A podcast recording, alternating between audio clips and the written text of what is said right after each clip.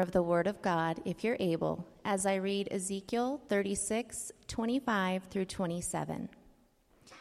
I will sprinkle clean water on you, and you shall be clean from all your uncleanliness, and from all your idols I will cleanse you.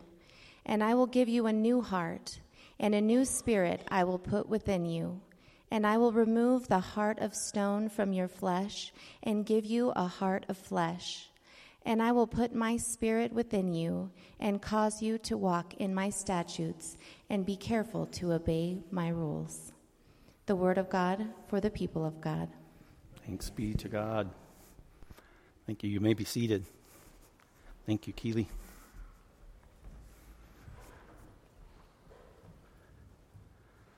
Praise the Lord. Glad you're here, each and every one of you today. Our church has been reading the Bible together this year, and uh, right now we are uh, reading Ezekiel. We're getting towards the end of it, and each day we also pray a psalm together, and that's what uh, Rifle preached from last week, one of the psalms that we were reading. So it's a good combination of the Word of God and prayer, of daily practice into our life. What I'm trying to do to encourage that is to preach from a portion of text that we are reading. And, um, so today, um, as praying with the Lord, this text came up a couple of weeks ago in my heart, and it is from Ezekiel, as Keely read it, chapter 36, verses 25 through 27. Ezekiel was a priest living in Jerusalem uh, during uh, the Babylonian attack on Jerusalem. So there was some time before it. Then there were several sieges uh, from the Babylonians, attacks, and uh, they spared the city in some of the earlier sieges, but they took back captives. And Ezekiel was one of the earlier one, ones that was taken into captivity. So, a little bit of history on Ezekiel, uh, chapter 1, verse 1. It's going to be a journey, right? We're starting in Ezekiel 1 1. Come with me. It says, In the 13th year, in the fourth month, on the fifth day of the month, as I was among the exiles, so this is Ezekiel, he's among the exiles that have been taken uh, out and away from Jerusalem with some exile, exiles, and he was by the Chebar Canal.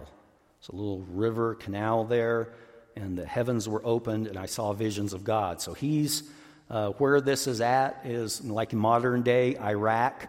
He's been carried into Babylon and where Baghdad is, and then there's another city down here, uh, about you know 450 some miles away. I think it's called Al Basal today or something. Uh, the Chebal River right there is about halfway between that. So he's not really in uh, the heart of Babylon. Uh, he's not in any real major city. He's along this canal with a bunch of exiles, and he sees uh, these visions given by God to him. And you can read about all those in the first several chapters. They have to do with God's presence leaving Jerusalem, coming east to where he's at in, in the Babylonian country there. And so he knows that uh, God's presence has left. And when God's presence comes and leaves Jerusalem, uh, that means they will fall without God there. And so Jerusalem falls, uh, and uh, everyone else is taken exile. It's one of the probably most, you know, uh, hard and horrific things that happened to Israel was this complete annihilation, this complete destruction of the temple, everything that they worshiped, everything that they had in relationship to God was completely annihilated, just destroyed, killed by, and Ezekiel warned of this through pestilence. Uh, those that would stay there, dis- pestilence and disease, those that were killed earlier through war, through the sword, all these things would happen, these just different sieges um, would all happen, and it did happen, and Jerusalem falls, and uh, Ezekiel, uh, his you know harsh uh, uh, words of God's judgment coming upon Israel has happened. He's living at this time. We preached a little bit about Jeremiah, and Jeremiah was, they overlap, Jeremiah and Ezekiel, during this time of sieges and the destruction of Jerusalem. The problem is, is that the people aren't listening. This is the issue that comes up. They don't listen. Uh, and God says that. to the prophets. They're not going to listen to you. Said it to Isaiah uh, several hundred years before that. Said Jeremiah says it to Ezekiel. They won't listen to you. And in Ezekiel 6 9, uh, the problem is at the core of the listening of a heart. And so I titled this sermon A New Heart, and that's what we'll venture into through this text today. And in Ezekiel 6 9, it says that this heart, um, God says through Ezekiel, He says, Then those of you who escape will remember me among the nations where they are carried captive. Then you'll remember me. You're carried captive to these other nations, and He scatters them out, and most of these exiles go into Babylon. And He says, How I have been broken over their whoring heart. That's a strong language. But God's heart is hurt. God's heart is broken over the people of Israel, his people going after other gods, other idols. And he calls it a deep relationship. He uses this imagery all through the scripture about the forsaking of his people uh, committing adultery with him uh, through worshiping of other idols. So he mentions this in Ezekiel 6 9. Their whoring heart has departed from me. And he talks about their eyes. He says, And over their eyes that go whoring after their idols. And they will be loathsome in their own sight for the evils that they have committed for all their abominations. So, most of uh, Ezekiel here, you go through series of chapters of God uh, saying that judgment is coming and it's going to be just because of Israel's uh, gross iniquities, their abominations, how they've forsaken the Lord, they've become worse than the nations that He drove out for them. So this is um, a horrible, you know, sad situation that Ezekiel is uh, suffering along with the people. He has warned, uh, but he also is suffering along, and he is with the exiles and seeing these things. And, and, and, our hearts are no different today. I just want you to say, well, I can't relate to that. I can't relate to, uh, you know, worshiping of idols and what's that all about. But all of our hearts are darkened. Uh, you know, without God and, and John chapter 3, 19, it says this about judgment and the judgment of God. Hear the word of the Lord from John 3, 19.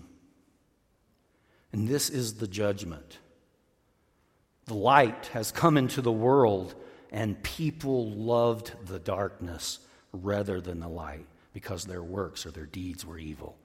And so this is a, is a this is a, uh, a revelation about all of us that the light came in Jesus, light came into the world. Light came at this time in exile through the prophets. They warned, they brought light, they warned with all their heart uh, about God's heart and about how he, uh, uh, the people were breaking it, but they would not listen. There was something wrong at the core of their heart, and at the core of the human heart. Think of this, even your heart. People love darkness. Love it. Have a phileo relationship with darkness. This is what the Bible says about humanity. A lot of people disagree with that.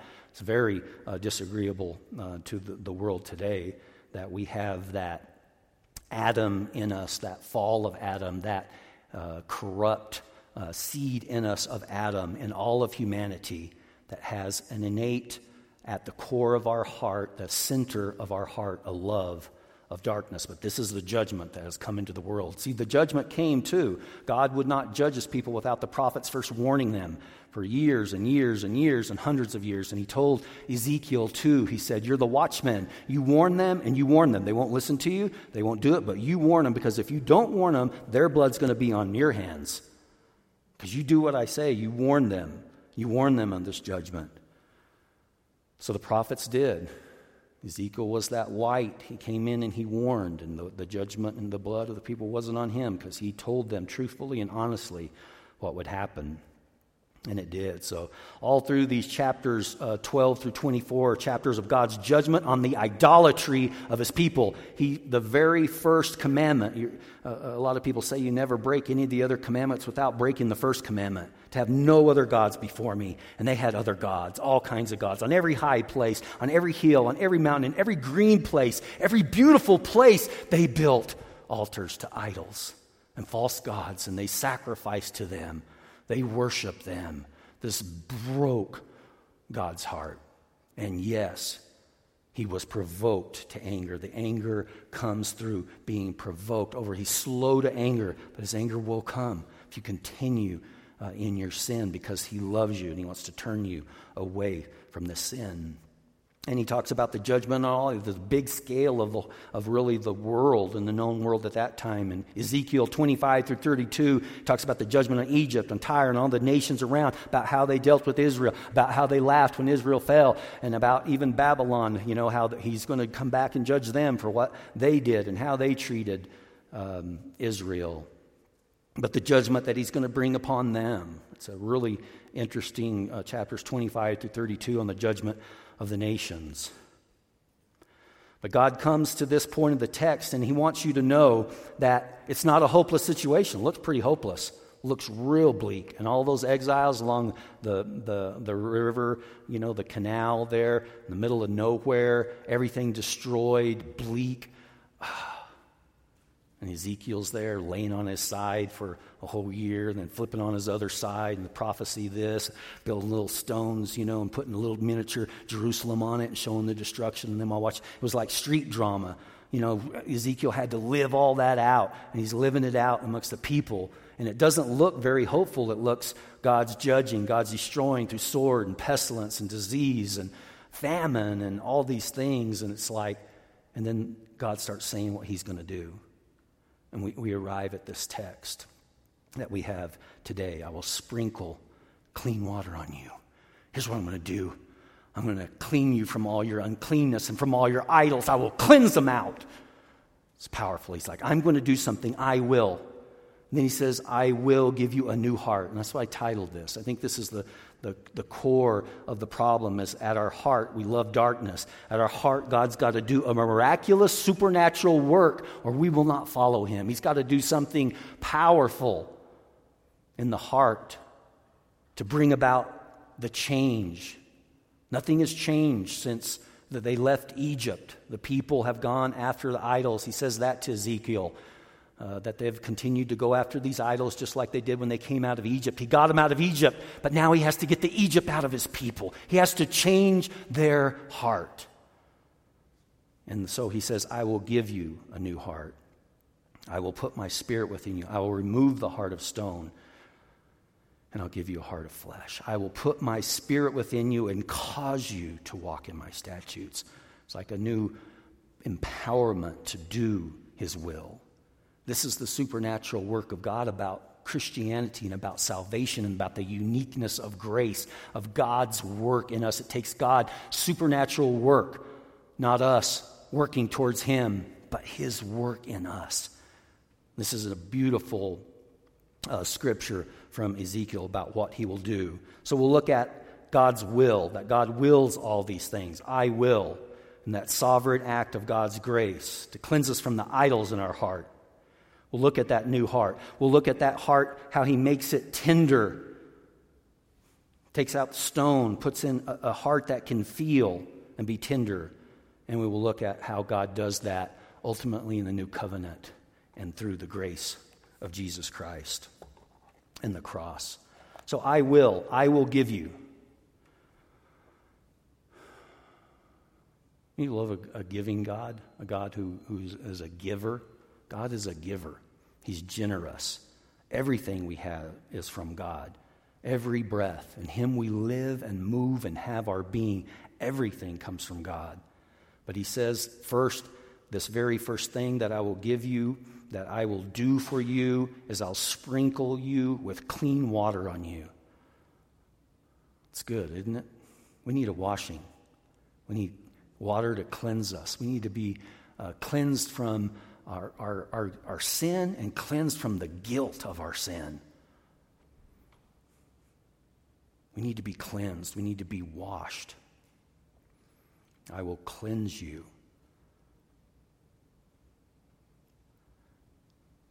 I uh, thought of our little puppy, and our little puppy is still getting potty trained. And, you know, sometimes it kind of smells down there in Audrey's room, and there's a little mat. And He's kind of learning when they don't get him out, he can go over there and he hits it pretty good. And he's got his little area over there. But sometimes you walk in there and it smells like little puppy urine. So, you know, all, all you got to do is throw that stuff away. And uh, I actually did that this morning because I was kind of tired of doing it. I said, okay, so his thing get the little mat out. Okay, now move it over. There's some of it leaked off the side. Okay, you guys, there's two right here in the utility room. There's two wash things and water. It's amazing. It'll just cleanse things, you know. And so uh, you know, let's get, there's some stains right here, you know, where he kind of missed the mat. And we moved that, and they got a little towel and got down there and just wiped up that corner, you know, cleaned it. And I said, now come back in here, rinse it off, run the water through the towel, rinse it, rub your hands, squeeze it, squeeze it tight, tend it, clean it, get back out here, clean it, and then put down the little fresh mat. I was like, right away, it smelled better. I was like, wow, okay, see that? All right.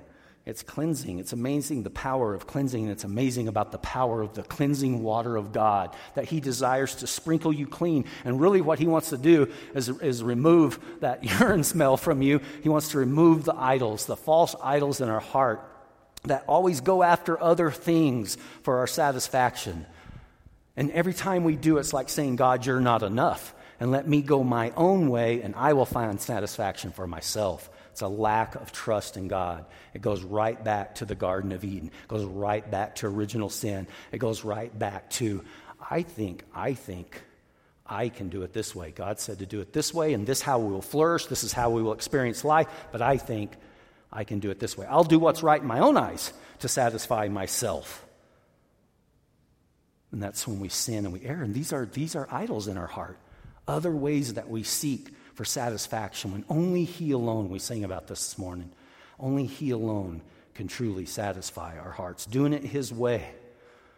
And God's bringing them back to that. You have to do it my way. All of this judgment and correction is to bring them back to Himself, to cleanse them from their idols, so that they will be happy in God again, not serving these false gods who will abuse them, who will use them, who will lead them into slavery. A lot of us are old enough to have kids and have grandkids and to see them taken down different paths where you go, oh no, oh, that's going to hurt. And it breaks our heart. Going their own way, figuring out their own way, going through all of that as they uh, drift away from God and seek their own way. And this is the same thing with God. It broke his heart. He was broken over that. And he's bringing this judgment to bring them back to himself. But Ezekiel makes it clear. In Ezekiel 18:20 he said the soul who sins shall die. We talked about that in our liturgy this morning in our service from James uh, that sin brings forth death. It's conceived and then it brings forth death. That's what Ezekiel is saying. The soul who sins shall die. That is the sentence of sin. Sin brings death and they had died. They had died by the sword, they had died by pestilence, they had died, and the ones that hadn't died were led into captivity, into slavery. Sin will always lead you into slavery, into captivity. You will always become a slave to sin. You might think, I'm not a slave, I can stop any time, but you can't unless He gives you a new heart. And that's where he goes to. He says, I will give you a new heart and I'll put a new spirit in you. I've got to do an inside work in you. I got to give you a gift. Salvation is a gift. And apart from this grace of, the, of, of giving us a new heart and, and putting his spirit within us, making us newborn in him, we cannot see the kingdom of heaven. That's what Jesus starts right with Nicodemus. You would think this guy knows it all, a teacher of Israel. He doesn't. He says the very first thing you got to, to do is you got to be born from above. You got to be born from my spirit. You got to get a new heart. You got to be born again, Jesus. If you don't like that term, I don't know why you don't like that term, term born again. It's just, it's just in the Bible. That's what Jesus says. You must be born again. You can't get there, Nicodemus, unless you get a new heart. Like, where would Nicodemus? He, he told Nicodemus, he said, You're a teacher you're a teacher of the people of Israel, and yet you don't know these things? Why was, why was he supposed to know these things? He's supposed to know them from like right here, from Ezekiel saying it. You need to be born again. You need a new heart. You need your heart of stone taken out, and you need a heart of flesh. You need a heart that can be sensitive and understand and know your sinful condition because you're hard hearted, you're stubborn, you're rebellious. That's what the prophets all came out and said, and they wouldn't listen. Nicodemus seems to kind of listen. He's hearing out. He's coming at night, not super bold with it, but he wants to hear Jesus out. He wants to hear his message.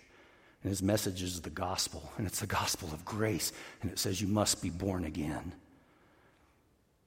And you should know these things, Nicodemus. You should know them uh, from Ezekiel 36, 26. You, are gonna need, you need a whole new heart, man. You need, you need a work of grace inside of you. You can't just perform all these outward things and go through all these outward motions, Nicodemus. You need to be born anew inside.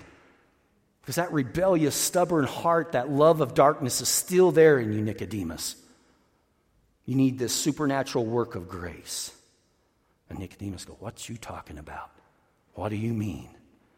You know what I mean? He, he doesn't get it. Neither does the world get it. And it's only an act of grace that we get it. And hopefully you sitting here have gotten it. It's an act of God's grace. And the way the NLT says this, and I really like that version. They do a lot of kids' versions in the NLT.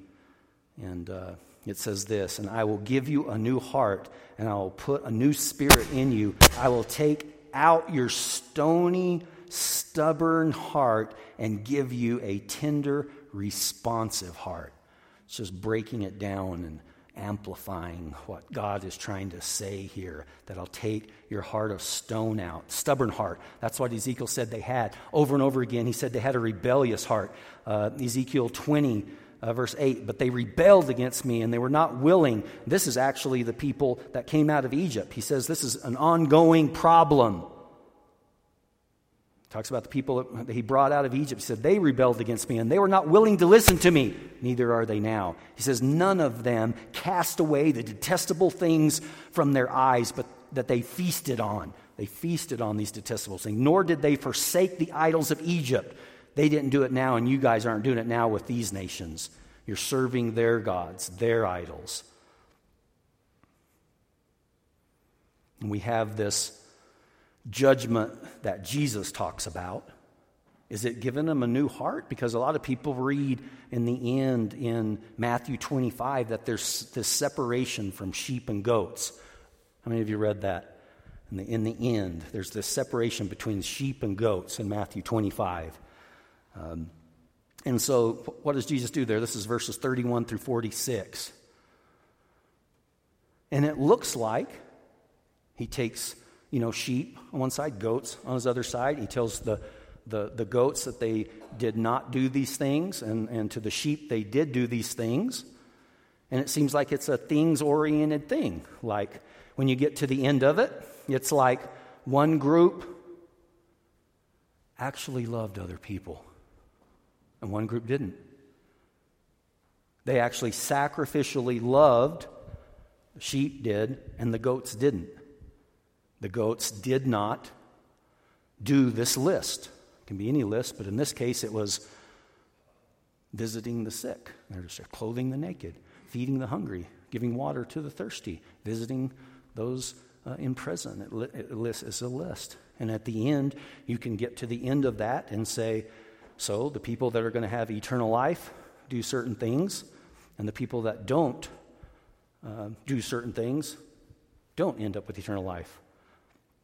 And that's what Jesus says, and that is true. And that's true the Old Testament New Testament. You know, your actions will be weighed. But is that all? Is that all the, the, the, the difference there? Some people say, well, there's the difference. But there's something very different at the beginning of that story. There's something down at the deep cellular level of who they are and identity that happens before just doing those deeds. And it's whether they are a goat or a sheep. It's, it's like at the cellular DNA level who are you? Are you in Christ? Are you His? Are you His sheep? Is He your shepherd? Is He leading you beside still waters? laying you down in green pastures? Is he helping you through the walk through the valley of the shadow of death? Is he leading you, as Psalm 23 says, are you a sheep or are you a goat? See, there's a beginning there. There's a beginning of who you are. Something has happened in you. And the fruit follows. This is what people who are in Christ, who have his new nature, his new heart, his spirit in them do. You know what sheep do? They love other people and they love them sacrificially. They give their life away. It's a fruit. Otherwise, you could just make it a list. Well, I've done that. I've visited the poor. I've done the sick, and now I'm saved. You're not saved. Works will never save you. And the Bible's clear about that. Yes, you have to be one of His before you can even do those things, where you can even love that way. You have to be one of His to be able to love sacrificially. And that's what God wants to change. He wants to change your, your, your deep down core heart motives. It's, it's, it's, it's strange. It's like it's not enough to even try to do these things because you can be doing these things to feel good about yourself. Well, I did this, I did that. I'm better than this guy, I'm better than that guy. I'm good, I'm on my way, I'm doing good, I'm morally good, I'm morally superior. And there becomes this thing I'm doing them, they're not, I'm better than them, better than they. But grace never allows you to do that because, like what we said in the very beginning, is God says, I will do this.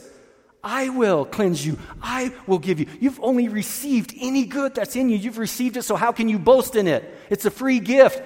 How can you boast in what I give you? So God's saying you can't.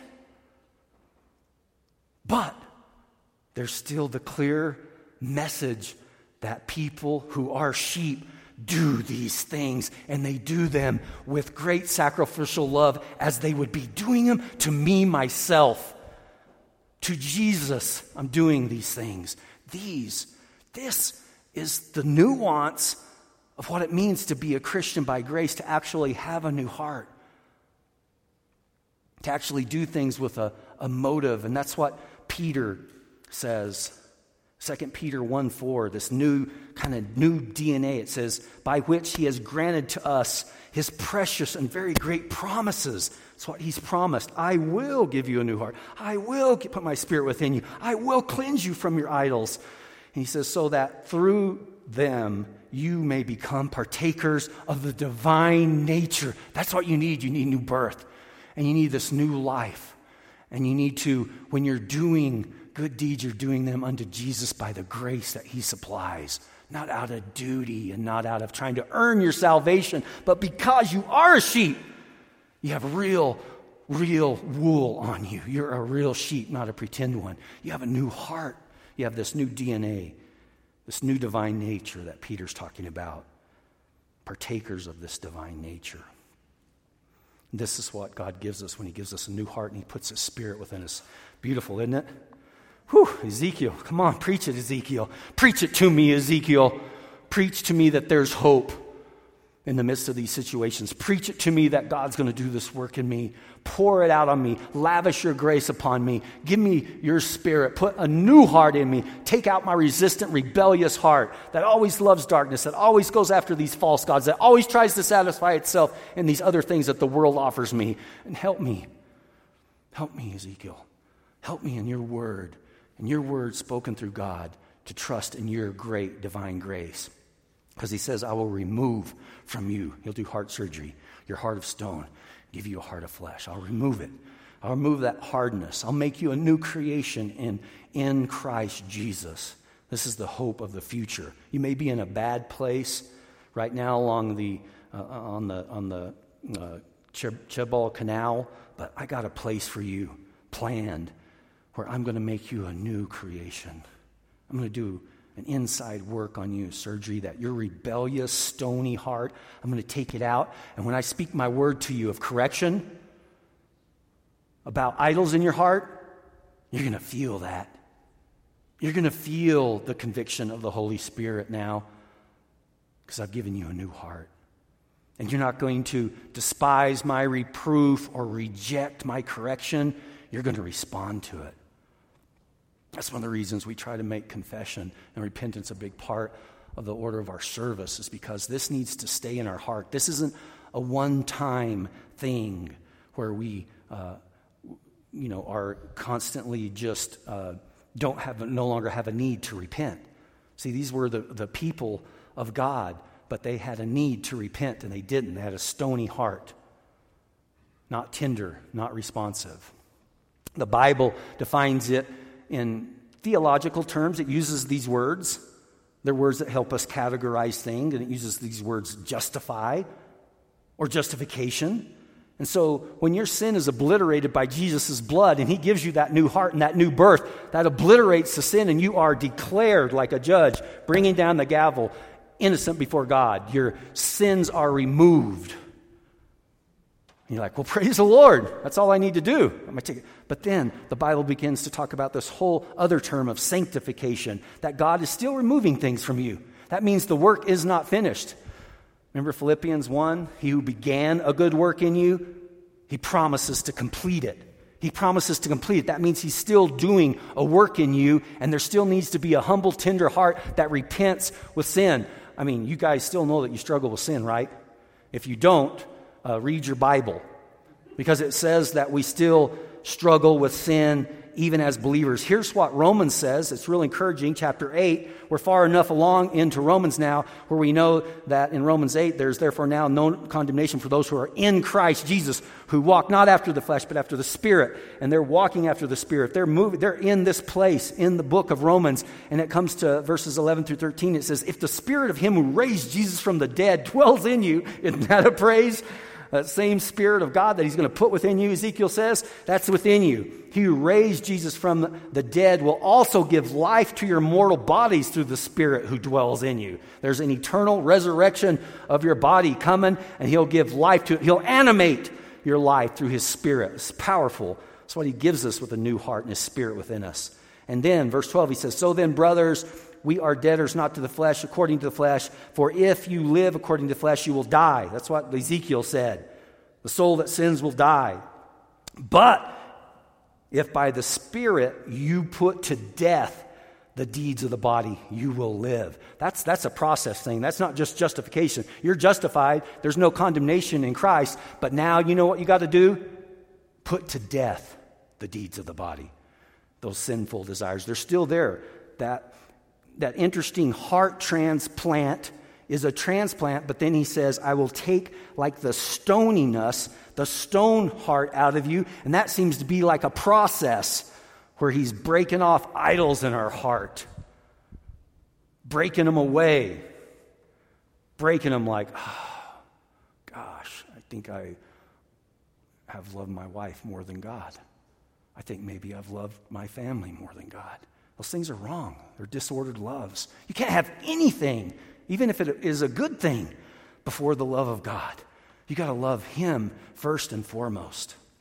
And no matter what it is, God will seek to take away those idols that we worship above Him and put them in their proper perspective. He wants you to love your wife. He wants you. The Bible's all about up on that. The Bible's all about having a family and raising them well, but it is not all about having that love before the love of God and not making it an idol in your heart. You will destroy yourself and you'll destroy those things you worship if you don't worship God first. And that's where our world is. And that's the danger of where a Christian become. We need to love God first and foremost. Can you shout amen? Amen. Spurgeon said some really neat things on this particular text. And Ezekiel said it is a particular feature in our holy religion, the Christian religion, that it, be, it begins its work within. It begins with a work within, doesn't begin with outward things. All other religions begin with steps Buddhism, Hinduism, all other religions. And, and, and it's infiltrated Christianity. It begins with you doing this. Well, to begin with, you have to do this.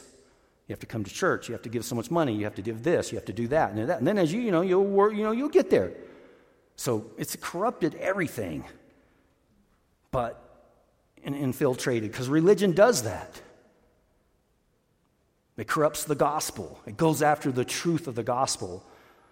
And Spurgeon's making it very clear here that the, the, the, particular feature of our religion, of our Christianity, is that it begins with the work within, begins with something God does supernaturally.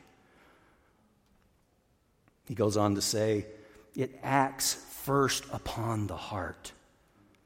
Other religions, like that, even of Nicodemus and the Pharisees, begins with an outward work, outward forms, outward ceremonies. Perhaps, perhaps hoping to work inwardly, to absorb inwardly into you from without. This is all other religions, Judaism include, the Pharisees. He said, although that process never ends that way, it never works its way in from the outside. The cup and the platter is made clean, but the inside, this is what Jesus said, still remains dirty, remains full of rottenness. And John the Baptist looked at him and said, Your whitewashed sepulchres full of dead men bones. You've never been, this is what Ezekiel says right after this, has a vision of the valley of dry bones in Ezekiel 36. He has these bones in this valley that God shows him that come back to life supernaturally. Sinew comes back on in flesh, and then he breathes into them, and they come back to life. This is what we need. We need resurrection from the dead. We need a new heart not be whitewashed sepulchres. We need to work from within. Spurgeon was articulate at bringing this out. And when he talked about the heart of stone, he said it's naturally a heart of stone. Naturally, your heart. You don't have to do anything to it. It rebels against God. It loves darkness. Doesn't. It's naturally that way. It is to become, by a work of divine grace, a heart of flesh. Hence, very much the result of regeneration and conversion will be found to lie in the production of a tender spirit. Here's the fruit of that. The fruit of that is a tender spirit that responds to God's correction that says, You're in sin here. You're worshiping this above me. Come to me. And you go, Ooh, I feel that. Ah, you have a new heart.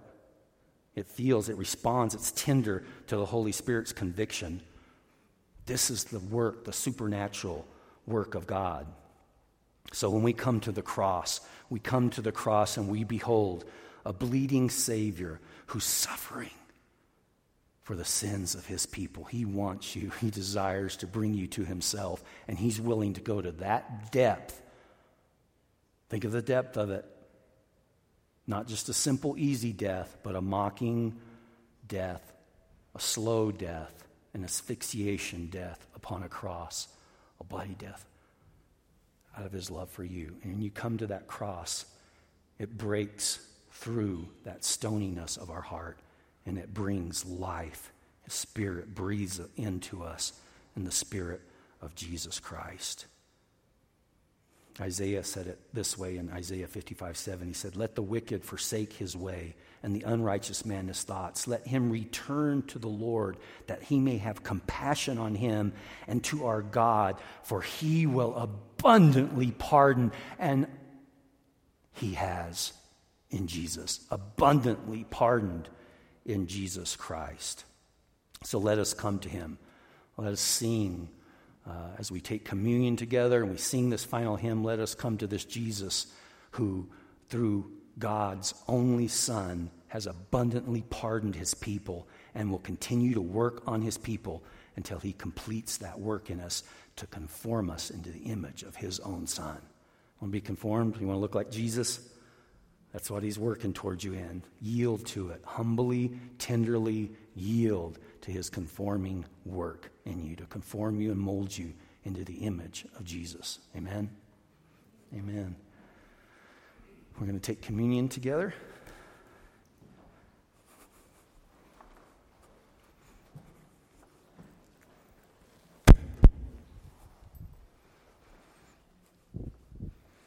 This may look like a little meal, may look like a little cracker and a little grape juice up here, but it is a feast.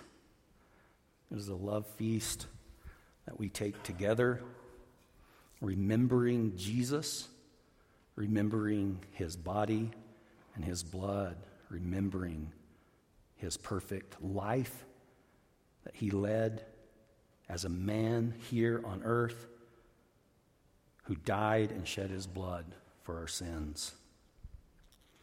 And the scriptures say that In the night that Jesus was betrayed, he took bread and he gave thanks to the Father, always acknowledging God, right? Every good gift comes from God above, always giving thanks to the Father. He gives thanks to the Father and he says, This is my body given for you. Take and eat of it. Let us partake together.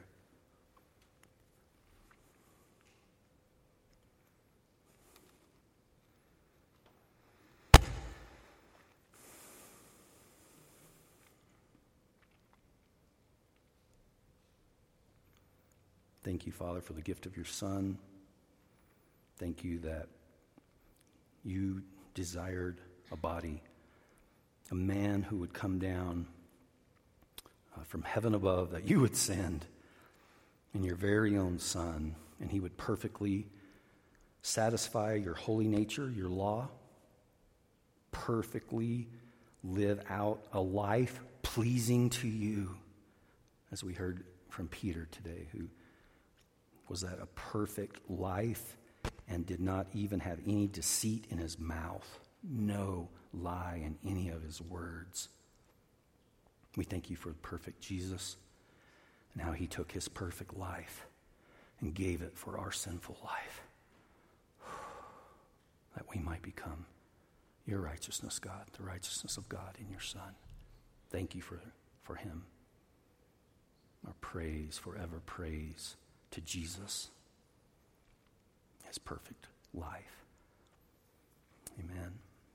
And we want to take the cup together in the same manner. He took the cup and he said, This is the cup of the new covenant in my blood, given for you for the remission of sins, no matter what stain you have in your life. This has the power to wash it away. The imagery of the prophets is from Isaiah, though they be a scarlet red stained stains on your inside you in your heart, in your belly's heart, I can go in and I can wash it away. I can take your sins and make them, though they be as scarlet, as white as snow, can remove any stain. This is the power of the blood of Jesus. This is the blood of the new covenant of grace. Let us partake together and remember Jesus. Father, we thank you for the blood of Christ, the cleansing power of the blood, the fountain that flows from the cross to wash us and cleanse us from our sin, all our unrighteousness, to remove those idols from our heart, God. We pray you continue to do that, Lord. Continue to reprove us. Continue to correct us, Lord. Continue to train us in righteousness and do all the things that your word knew in us through your spirit does to cleanse us and make us whole and complete the work that you began in us. You will do it. Thus saith the Lord. Thank you for your prophets. Thank you for Ezekiel. Thank you for this word of the new covenant, Father. In Jesus' name, amen.